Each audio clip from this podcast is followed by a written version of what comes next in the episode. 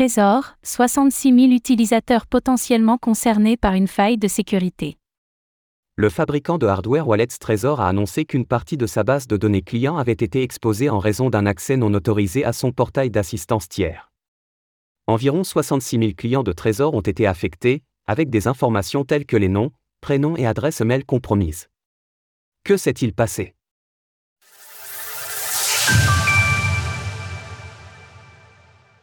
Le fabricant de hardware Wallets Trésor victime d'une faille de sécurité. À travers un communiqué en date du 20 janvier, la firme spécialisée dans les hardware wallets pour les crypto-monnaies Trésor a indiqué qu'une partie de sa base de données clients avait fuité en raison d'un accès non autorisé au portail d'assistance tiers. Plus précisément, Trésor estime que 66 000 de ses clients ont pu voir leur email ainsi que leur nom et leur prénom récupérés par un individu malveillant, ce qui laisse présager d'éventuelles tentatives de phishing à leur égard. La protection de nos utilisateurs est notre priorité absolue et nous croyons en la transparence. En partageant ces informations, nous souhaitons vous donner les moyens d'accroître votre vigilance et de renforcer la sécurité de vos informations personnelles. Il semblerait que les quelques dizaines de milliers de clients concernés soient exclusivement composés d'individus ayant interagi avec le support de Trésor du mois de décembre 2021 à aujourd'hui. La société de sécurité se veut rassurante et affirme que les actifs numériques de ses clients ne sont absolument pas concernés par la fuite. Nous tenons à souligner qu'aucun des fonds de nos utilisateurs n'a été compromis par cet incident. Votre appareil Trésor reste aussi sur aujourd'hui qu'il l'était hier. Selon le communiqué, Trésor a fait parvenir un courrier électronique aux 66 000 clients potentiellement concernés par l'incident afin de les informer qu'ils devront se montrer particulièrement précautionneux vis-à-vis d'éventuelles tentatives d'hameçonnage dans les mois à venir.